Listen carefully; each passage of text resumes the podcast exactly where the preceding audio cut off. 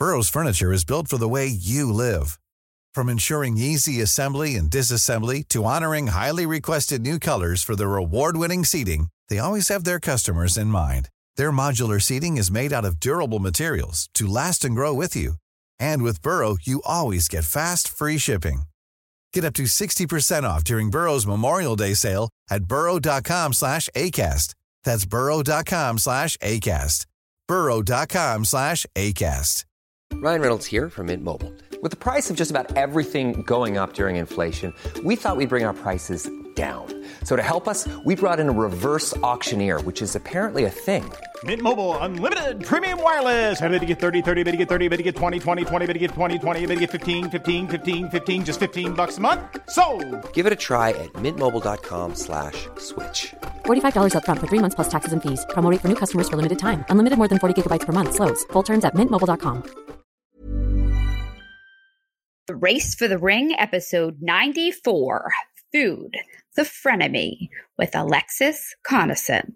You're listening to The Race for the Ring. I am your host, Mindie Barnett. I'm an entrepreneur, motivational author, keynote speaker, television contributor, and a single mom. Since re entering the dating world after my divorce, I found dating life eye opening. In the age of Tinder, Bumble, and Hinge, there seems to be more horror stories and humor than happy endings among my friends and social circles. And I want to know why. Each week, we'll chat with a different dating queen or king, socialite or relationship expert, and explore the many facets of dating today, pitfalls to steer clear from, and how to find the finest fish in the sea. Get ready, set, go. Hi, everybody. Welcome back to the Race for the Ring. Today, we are going to be talking about a deeper psychological topic of eating disorders. Why eating disorders on a dating podcast? I'm going to tell you why. Because women, predominantly women, are unfortunately the victims of anorexia, bulimia, binge eating disorder, obesity. And the reason being is because of lack of self confidence, um, body image pressure, lack of self love, um, and a lot of, a lot more, like obviously inner psycho- psychological issues that we're going to dive into. Um, I also believe and evidence shows that single women specifically are higher in these numbers because they are working on impressing suitors, um, impressing people they may be uh, dating, trying to look their best. And women that are 50 plus, um, which many people wouldn't necessarily think, um, are high in that category as well. I think when people tend to visualize what an anorexic or eating disorder victim looks like. You think of someone in their 20s, which is true. That is typically adolescence is really when this um, unfortunate circumstance starts. Um, but women that are older also fall prey to um, you know the the pressures of life and you know perhaps partners left them or they're getting older and their metabolism changes um or they're hormonal or any of those things. And so they instantly put themselves on a diet and then the diet just gets out of control. Dieting is typically 9 times out of 10 the way eating disorders manifest. So Today, our guest uh, is essentially a clinician. She's a licensed psychologist and also a certified eating disorder specialist. She practices in New York City. Alexis Conason is her name, and she is the owner of Conason Psychological Services um, and focuses on health at every size. Um, she basically leads uh, predominantly group therapy. She practices specializing in the treatment of binge eating disorder also known as BED, and um, the other ailments that I mentioned, anorexia, bulimia, etc. Uh, she's also the author of a book called 10 Steps to Free Yourself from the Diet Cycle with Mindful Eating and Radical Self Acceptance. And we talk a little bit about what mindful eating looks like, what exactly that is. There's a lot of information kind of being tossed around on social media right now about intuitive eating but we talk a lot more about mindful eating and the difference between the two. She also talks about um, another phenomenon that isn't necessarily in, in the DSM 5s. It's not really recognized an, as an official eating disorder, but the uh, eating disorder where people basically focus on eating super clean, super healthy, super regimented, and why that also is not necessarily a good thing. So this is a really great conversation. You're going to have a lot of great uh, actionable takeaways at the end of it too. I'm very, very excited to introduce you all to Alexis Conason.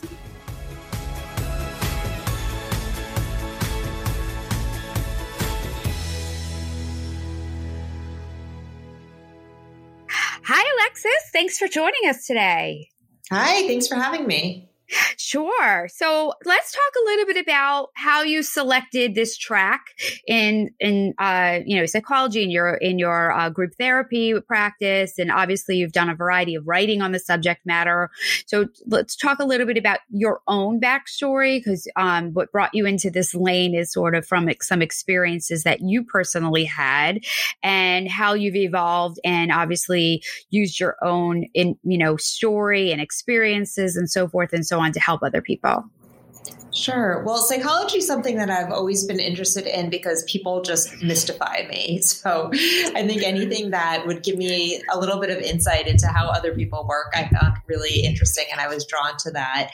Um, but I was specifically drawn to the fields of eating disorders and disordered eating. Well, and initially I was really drawn to it from this place of wanting to lose weight, wanting to change my body, um, kind of on myself, having spent so much of my life on this cycle of being on a diet, off a diet, you know, being good and then bad and feeling out of control and trying to be in control. And um, it was such a cycle that I was caught in myself that, of course, like when we can't figure it out for ourselves, we say, I'm going to teach everyone else how to do this. And that's yeah. kind of how I ended up where I did in my career. And thankfully, fairly early on, I was exposed to um, the health at every size movement, which really is an alternative to. Um, to the weight based norms in our culture that tell us that we have to be smaller in order to be more valuable, healthier, have everything good in life. So, um, relatively early on, I was able to make a shift and pivot away from um, kind of the diet mindset, both personally and professionally, and embrace a more weight inclusive um, perspective. So let's go backwards just a little bit when you were talking about the diets and stuff that you were on. I, I choose share some of that. Um, I've, you know, thankfully, I, I, I think you referenced it as thin I guess not jealousy, but there was like a terminology that you used for for being thin, envy or something like that. I've always been on the thinner side, is what I'm trying to say. But yeah, mm-hmm. yeah, thin privilege. Like, what is that? People that have like a faster metabolism, and is that what you mean by that? Well, when I say thin privilege, I mean that people who aren't facing the barriers of weight discrimination that people in larger bodies are facing. Um, yeah, and you don't yeah. necessarily have to meet you know the ideal body in our culture but you know people who are in larger bodies have a set of obstacles that they face throughout mm-hmm. life really at every turn that people in smaller bodies um, don't so i gotcha. call that you know that's thin privilege no that makes that makes perfect sense so for me i was probably one of your thin privileged people, I guess technically, because I just genetically just wasn't overweight, but I was in modeling when I was little. And I know that my size was always like they were measuring my waist and like it was like, you know, I was getting weight a lot. Um, I remember that a lot. And then when I went to college, I was in uh, I was cheerleader. And when you're cheerleader, I was, I'm small, like I'm a short and when I say small, I mean like petite, like I'm, I'm about like five, really five, two and a half. I always stretch it and say I'm five, three, but I was a flyer. And by flyer, I mean, I was one of the girls that they got thrown because I was on the shorter side. And when you fly, you have to be a certain weight, right? So I was mm-hmm. always getting weighed when I was in cheerleading and had to remain a certain weight. So I was not necessarily dieting, but it was like brought to my attention that I needed to stay, uh, you know, on this, this below a certain number. And then when I went off to, I studied abroad in Israel and the Israeli diet is predominantly like healthy Mediterranean style food, a lot of fish and vegetables and stuff. So I lost a lot of weight when I was there. I came back probably under, not probably, I was easily like 15 to 20 pounds underweight and my clothes were sort of hanging off of me and I looked like model skinny, like really thin. I was a, a, zero. And everybody's like, you look so good. You look so good.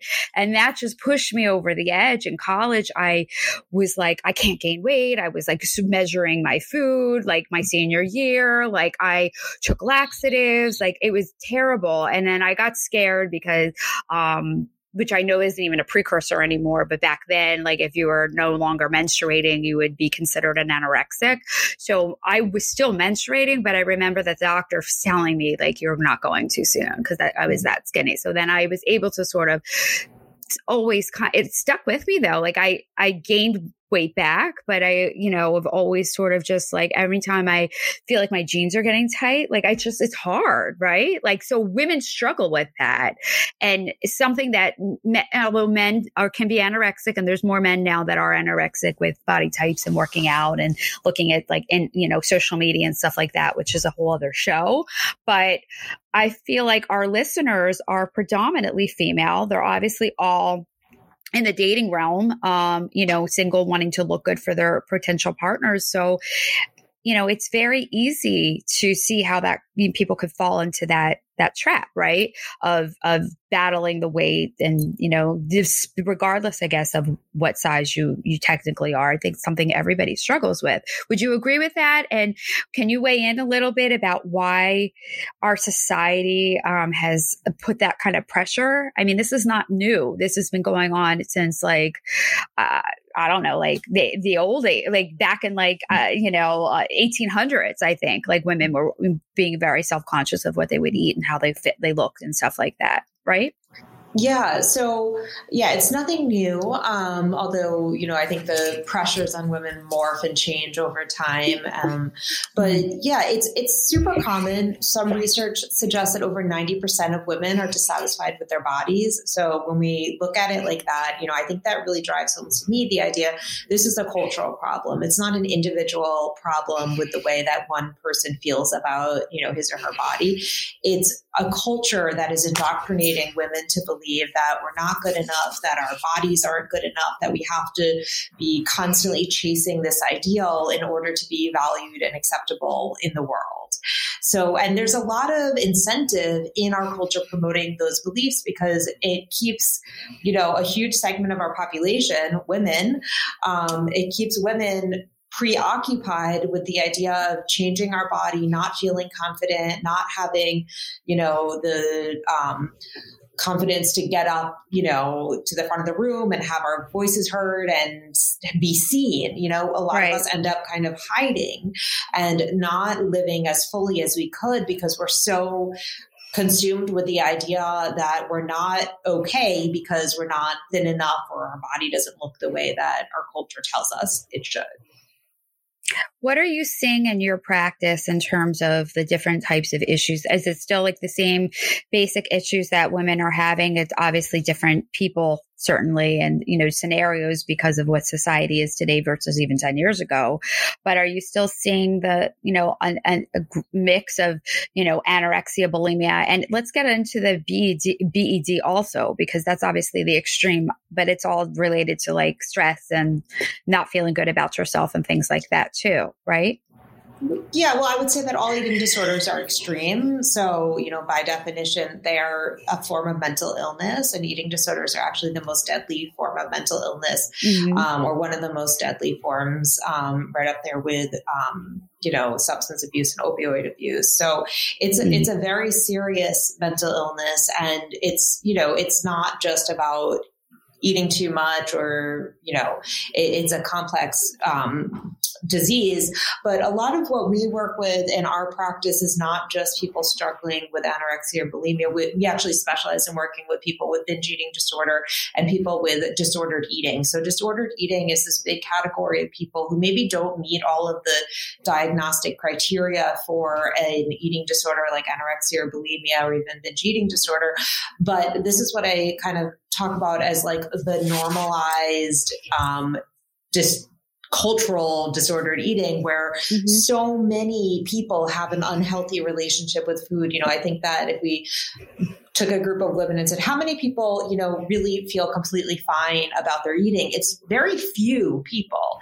Like I most, definitely don't. I do right. not. Yeah. yeah. Yeah. Most of us yeah. worry about should I eat that? Should I not eat that? We're worried about our body, you know, how what we eat might impact our body. We're, you know, watching all of the different, you know, advice on television or in the media, and it can be mm-hmm. super, super confusing. And um, so we see it in my practice a lot of people who are just struggling with kind of um, you know anything from chronic dieting and being you know kind of this on the wagon off the wagon we see a lot of that um, people who are very concerned about quote unquote clean eating um, or mm-hmm. more orthorexia type of disorders where you know the explicit focus isn't so much on losing weight as much on being healthy. And i think that's a shift that we've seen um, you know, over the past several years, as there's been more awareness around the harms of the thin ideal and that you know in the 90s when it was just really you know 90s early 2000s where it was just super explicit this you know very emaciated um, body ideal and the celebrities. And, you know, I grew up in the time of like the, the I think they actually called it the heroin chic, you know, ideal. Um, yeah, same. I think that right. was my issue. yeah. yeah. So, yeah. Um, the thinner, the better back then. Right. Yeah. So I yeah. think that there has been some awareness that that, that that has been really harmful and it's, but, but it's shifted and it just shifted to be now more of this strong is the new skinny and, you know, healthy is skinny and whatever. But like, it's really mm-hmm. Mm-hmm. still about being skinny, but just a different way to do it. But as we've seen that, we've seen people's concerns around eating shift from, you know, what's going, you know, from kind of the low fat and how can I eat it, you know, few calories to, you know, is this organic and clean and, you know, according to, you know, whatever diet plan you're on. So is that healthy? I want to ask you that, Alexis, because there is so much, especially on social media about being vegan, like, um, you know, uh, just very, very gluten free. I mean, I know some people need to be because they have autoimmune diseases and things like that, but if you're like super clean, is that also sort of like kind of borderline, not borderline personality, but like borderline, um, uh, uh, maybe even a, dis- a disorder of some sort because you're so extreme in your effort to remain healthy and clean? Yeah, well, it can be orthorexia, which is an eating disorder where people are preoccupied um, with the idea of like eating very healthy and clean. But I think really we have to look more critically at the entire notion of health because, um, you know, so often health is deduced to, you know, what we eat and how much we exercise and like that's it. But mm-hmm. it's actually very multifactorial. And most of the things that impact our health are things that are totally outside of our control, things like genetics and, um, income level are like the two of the biggest predictors of health. But also, health is so individualized. So I think the idea that there's like one way of eating that's going to be quote unquote healthiest for everyone, mm-hmm. it's missing the fact that like we're, we're all in unique situations. So you know, some people might choose to be vegan for ethical reasons or um, may choose to eat in a certain style because that's what helps them feel their best and that's what's going to be healthiest for them. And for mm-hmm. some people, you know, it might look like eating a lot of one thing and not so much of something else. And then for someone else, might be the exact opposite. But it's really only you that can tell that in your own body. But I do know that what's not healthy is feeling is stress and feeling stressed about what we're eating and obsessing, you know, feeling obsessive about food, hating yourself, incessant self criticism, that all takes a major toll on our well being. Um, and it's essentially living in a state of chronic stress. Mm. But I have a quick question. So, mm-hmm. orthorexia, I never heard of that term before. What exactly is that? So, orthorexia. Oh, is, orthorexia. Okay, sorry. Yeah. Okay. Yeah, orthorexia is um, like a, an obsession with eating healthy. So rather than a focus on, um, you know, weight and concerns around weight and shape, there's more of a concern around health. So okay. this is what is we see a new? lot. Is that a new diagnosis? So it's not an official diagnosis in the okay. DSM as of now, but it's certainly um, an area that's talked a lot about quite a bit in the field and um, kind of informally recognized amongst most eating disorder uh, professionals. Okay, got it. So interesting. All right.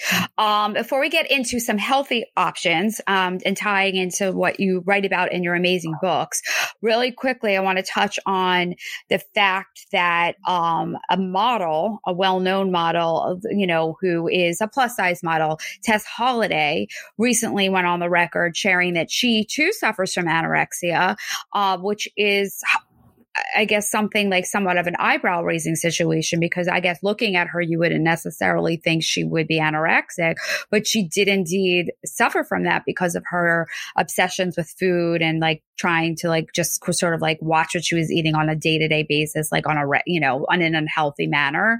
Um, so I just wanted to, to talk a little bit about the fact that you don't have to be extremely skinny based on what the DSM says, you know, underweight and things like that to fall prey to this unfortunate disorder.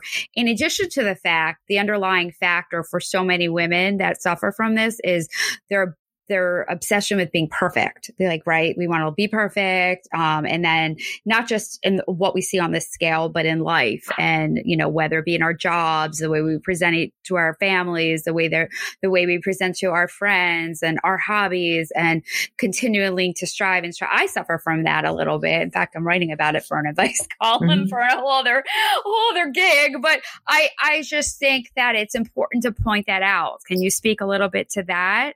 Yeah, well, to start off speaking about people in larger bodies struggling with anorexia, I think we really need to shift our stereotypes of who we think looks like they have an eating disorder and start to understand we really can't tell who's struggling with an eating disorder based on mm-hmm. what they look like. And actually, people, in, you know, people who are um, in larger bodies are at increased risk of struggling with eating disorders like anorexia because of the increased pressure to diet and to try to lose weight. And uh, we know that dieting is one of the most predictive factors for developing an eating disorder. So when, you know, from a very young age, people in larger bodies are often told by medical professionals, by their parents, by, you know, trusted caretakers in their life that they have to lose weight and they have to go on a diet. And that does put them at higher risk for eating disorders long term.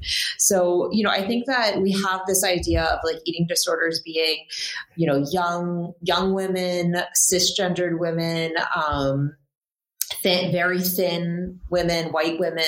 And that's not the majority of people who are struggling with an eating disorder. And in fact, most people with an eating disorder um, do are not in a BMI category of being underweight. That's a very small, very small minority of people with eating disorders, and yet that's mm-hmm. where almost all of the focus is. And in terms of the research and the uh, financial resources devoted to eating disorders, it, it really is dedicated to this very, very small part of the population of people struggling with eating disorders, and a lot of people are left out.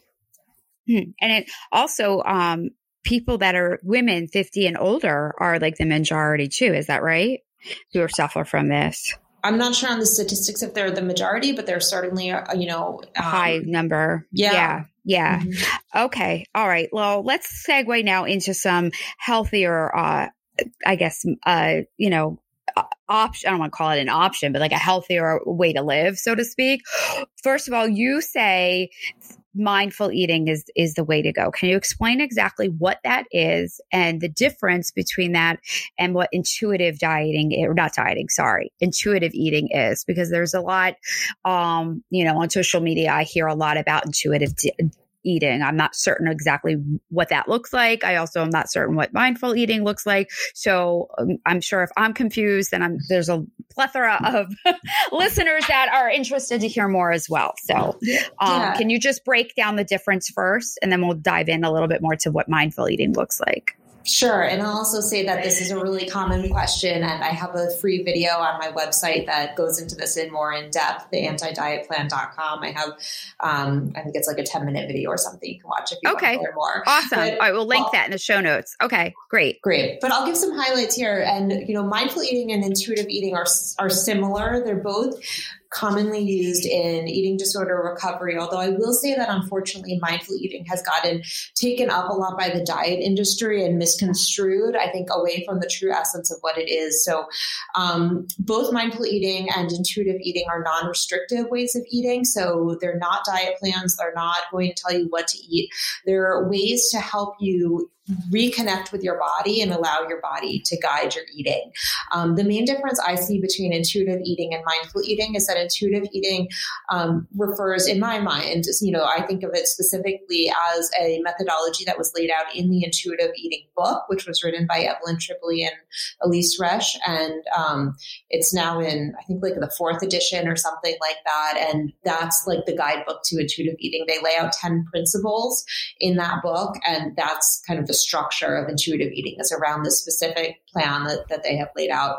Mindful eating in context, in contrast, and I think one of the reasons that it's gotten um, kind of co-opted by the diet industry a little bit easier is that there's not it's not necessarily associated with like one person or a book or anything like that it's based on mindfulness meditation um, and it uses mindfulness meditation to reconnect with our body and listen to our body's internal signals, things like hunger, fullness, you know, what we making choices around food, taste, being present with our eating and, and our emotions and our body. Things like that. okay. So, do you meditate before each meal to then determine what you want to eat? Like, how does that work? Well, no, it would be, really be about um, it uses a meditation practice. So you don't necessarily have to meditate before you eat, but um, med- mindfulness meditation is something, and for people who aren't familiar with the idea of mindfulness, it's about being fully present and aware in the current moment. So, mm-hmm. um, you know, I recommend people can start off with just like three minutes of meditation, five minutes of meditation a day. It doesn't have to be this very time consuming, you know, over, mm-hmm. it can sometimes feel overwhelming to start to develop a meditation practice, but just taking a few minutes, you know, in the morning, it doesn't have to be tied to like when you're eating or anything like that. But that's the formal meditation practice is what starts to build the um, connections in our brain that helps us become more present and aware. And then the idea is to use that presence and awareness that you're building to bring that to our eating situation. So instead of, you know, just kind of eating, many of us tend to eat like on autopilot or just kind of pick something and eating, eat it without paying much attention. It's more of a process of thinking about, well, what, you know, am I hungry? What do I want to eat? What seems appealing? Um, how am I feeling right now? And then, you know, actually like tasting the food and, and enjoying it and staying connected while you're eating. What if you're being mindful? I'm not trying to be funny, but like this is how I would be. Like, okay, I'm in, I'm interested in having pizza and then I want to get a shamrock shake at McDonald's because I love them. I mean, that's honestly as um, it's like lunchtime as we're recording this. Mm. And if I were to eat anything I wanted right now, that would be it. So, but that's not healthy and that's not good for me. So what would, how do you handle that, those urges and things like that with this type of mindfulness? So a lot of those concerns come from kind of this fear that if we listen to our body, we're going to be totally out of control. But mm-hmm. actually, our body, you know, can guide us in terms of, again, health, I think is very individualized and unique. And I, I think there's nothing wrong with going to have, you know, a, I forget what we said, but like piece of pizza, pizza and, a shamrock shake. Pizza and a shamrock shake. Like there, there's nothing yeah. wrong with that. I think that we villainize certain foods, and that's why we tend to feel so out of control. Like for a lot of people, we say, "Oh, I love pizza," but like I'm not supposed to eat that because that's like a quote unquote like bad food. Right. Uh, what tends to happen is that we, you know, maybe are in the mood for pizza and we'll have a salad instead because we think that's what we're supposed to have. And then maybe later on end up, you know, at some point having pizza and feel like out of more out of control when we eat it. You know, maybe you don't just have the one slice or two slices that you would have had initially, but you have the whole pizza because it's like, well, screw it. Now I've, you know, ruined my diet for the day or whatever. Mm-hmm. So uh, what I really think is healthy, you know, much more, I, I'm much more concerned about having like a healthy mindset around food than the specifics around what we're eating. And we do tend to regulate. So for many people who have spent a lot of their lives, you know, in that mindset of I can't have, you know, pizza and the shake because that's unhealthy. Um, sometimes there is this period of feeling like, okay, if I allow myself to have it, I'm going to have it all the time. But if you actually allow yourself to have it and to have as much as you want, your body does tend to regulate and comes to a point of like, oh, okay, now I get it. I can have that pizza whenever I want it. And I don't actually want it all the time because I, I feel sick after having it like five that's, days in a row. That's a really good point. I'm going to give you an antidote from something recently. So I I hate to admit this to you, mm-hmm. but I was on a diet mm-hmm. because I I gained about like 10 pounds and that's a lot of weight for me. It's like I said, I'm like not fully five three. So I've lost the weight, but I'm still like being careful with my carbs. I just literally like went cold turkey and cut all the carbs out of my diet and the the pounds dropped and I also exercised a little bit more than I was and all of that. Fine. So I was like, I'm not eating any carbs because if I eat even one, then I'm just going to keep eating them. Like it's like, okay, I cheated or whatever, you know, so there's, there you go. But then now that I've lost the weight, I'm like trying to bring them back into my life again a little bit with like moderation. So, um, I'm in New York like you most days and I, the New York pizza, as you well know, pizza, uh, clearly like one of my favorite mm-hmm. foods. I, I ate two slices of pizza and I was like, I really didn't want to do it, but I was like, I was craving it. I'm like, you know what? I'm just to eat it and I'm, I'm not to eat it for a while. And you're so right because after, I didn't even finish both because I was so full from, I guess I'm not used to having the carbs like that. And then I'm like, I'm okay, I'm good. I don't even want it anymore. Now, now I do, but like back, this is a couple weeks ago and I was mm-hmm. fine. That's a really good point. You know, to like indulge a little bit and then, you know, know that you can. And then you won't feel like you need to constantly keep indulging because it's always going to be there for the taking, right? In your mind? Is that yeah, kind of the, the thought? Yeah, and I think it's about like removing some of the emotional, you know, valence around food too. Like I don't think of it as an indulgence necessarily. I think that there's different food choices that we can make and that our body naturally craves different things. Like sometimes we're in the mood for pizza, sometimes we're in the mood for salad, sometimes we're in the mood for a piece of fish or chicken or whatever. You know, like mm-hmm. I think mm-hmm. that we naturally have that diversity. And I think that when we can stop thinking about foods as, you know, a splurge or a cheat day or an indulgence or a guilty pleasure or whatever, and just think of food as food and try to tune into like, what do we actually want? And I will say that when we're in that more restrictive mentality, it's very hard to, um, or when we're in like a diet mentality, it's very hard to tell what we want because we're guided by this external set of rules of what we think we should and shouldn't be having. Like, for example, mm-hmm. what you just shared about, I shouldn't have carbs because, you know, I need to lose weight. So we're not really in those moments, you're not really thinking of what am I in the mood to eat right now? You're thinking about these are the foods that I should have, these are the foods that are allowed, these are the foods that are off limits. And then, of course, the foods that are off limits tend to become much more appealing and enticing because anytime we're not allowed to have anything, that's like all we want. So it becomes right. this whole emotional conflict that we're caught in rather than actually listening to our body, which might be like, okay, yes, I'm in the mood for pizza right now and have, you know, a slice or two slices of pizza and then move on with your life. It becomes this whole other thing. It's so interesting. So as we wrap up, would you say like um are your patients that you're counseling are they gravitating to this mindset?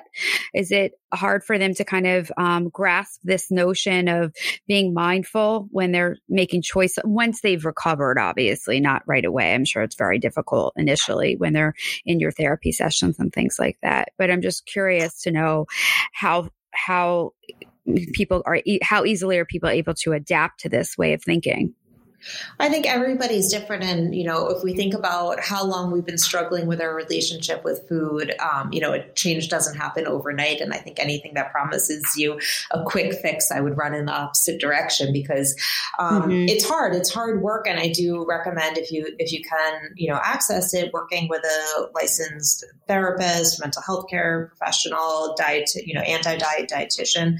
Try to find mm-hmm. people who are working from a health at every size, anti-diet perspective to guide you. There's also a lot of great, you know, courses and books and stuff like that out there, um, myself included. You have a book yeah.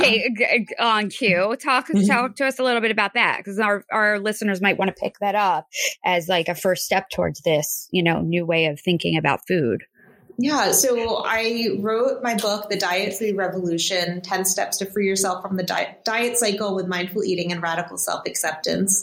Um, that was published last year, and it was really came out of a sense of you know, wanting to share some of the work and like the fundamental key tools that I use with my clients and bring it to people who maybe can't always access therapy or can't always, you know, it's not a replacement for therapy, of course, but I know that, you know, therapy can be very expensive. And unfortunately, we have a, um, you know, we're entering really a mental health care crisis where we don't have enough therapists mm-hmm. to work mm-hmm. with all the people mm-hmm. who need help.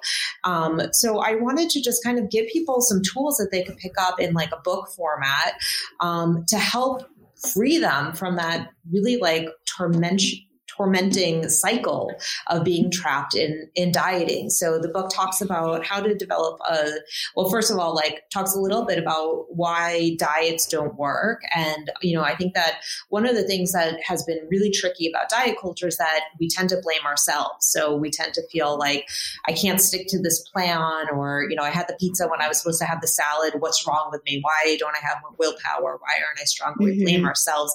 And actually the whole paradigm is doomed to fail and research supports that. So I go through some of the science behind why diet, why diets don't work, um, some mm-hmm. information about weight and health and how we can really try to, if we do want to improve our health, how we can do that by meeting our, our bodies where they are now with a sense of compassion instead of being, you know, harsh and critical towards ourselves. And then mm-hmm. going through mindful eating and how to reestablish that connection to your body to guide you in terms of, you know, what to eat, to how to recognize when you're hungry, when you've had enough to eat, um, making those choices around food. How do you know when you're in the mood for the salad versus the pizza or um, and then we also get into how to manage, um, you know, and how to under, better understand some of the emotional drivers for eating, like those times where we recognize we're not hungry, but we still want to eat. How to how to manage some of that. And one of my favorite chapters is the last one where we get a chance to explore really like now that you know, once you've kind of opened up more space in your mind to um, think about things other than what are you going to eat or not eat all the time, what are the things that are most important in your life? Like how to lead a life in accordance with your deepest values. So that's great. Yeah. It's so interesting how it all really has nothing to do with food, but it does, if it makes mm-hmm. sense, mm-hmm. you know, at the end of the day. Um, all right, great. And your book is everywhere books are sold on Amazon, etc. Yeah, it's available wherever books are sold. It's out in paperback, um, ebook, and audio. Okay, fantastic. All right. And um, where can people find you, Alexis? We're going to add all of this into the show notes, but just if you would just share your website and stuff like that too, or Instagram. Are you on Instagram, right. obviously? Yeah. yeah. yeah. You can find me on Instagram at the anti diet plan. Um, on, I'm on all social media at the anti diet plan, but definitely most active on Instagram. And then if you want information about the my, my online mindful eating program, that's at the anti diet theantidietplan.com. If you are in the New York area and interested in therapy, therapy. And actually, we can practice in a bunch of different states now. Um, the information about my practice is conason.psychologicalservices.com, and um, information about me is at drconason.com. Okay, fantastic. All right. Well, thank you for being a part of the Race for the Ring. You brought a lot of enlightenment and really good information to our listeners today. So I appreciate you. Well, thank you. Thank Thanks you. for having me. Yeah. Thank you for listening to the Race for the Ring. If you like today's episode, please write us a review. They can make or break a good podcast, just like a dull dude can be the kiss of death to a date. I'll catch you next week. And in the meantime, be sure to say hi and follow me on Instagram, Facebook, Twitter, and LinkedIn. My handles and contacts are in the show notes. It's been my pleasure to have you along for today's dating debate. Bye bye.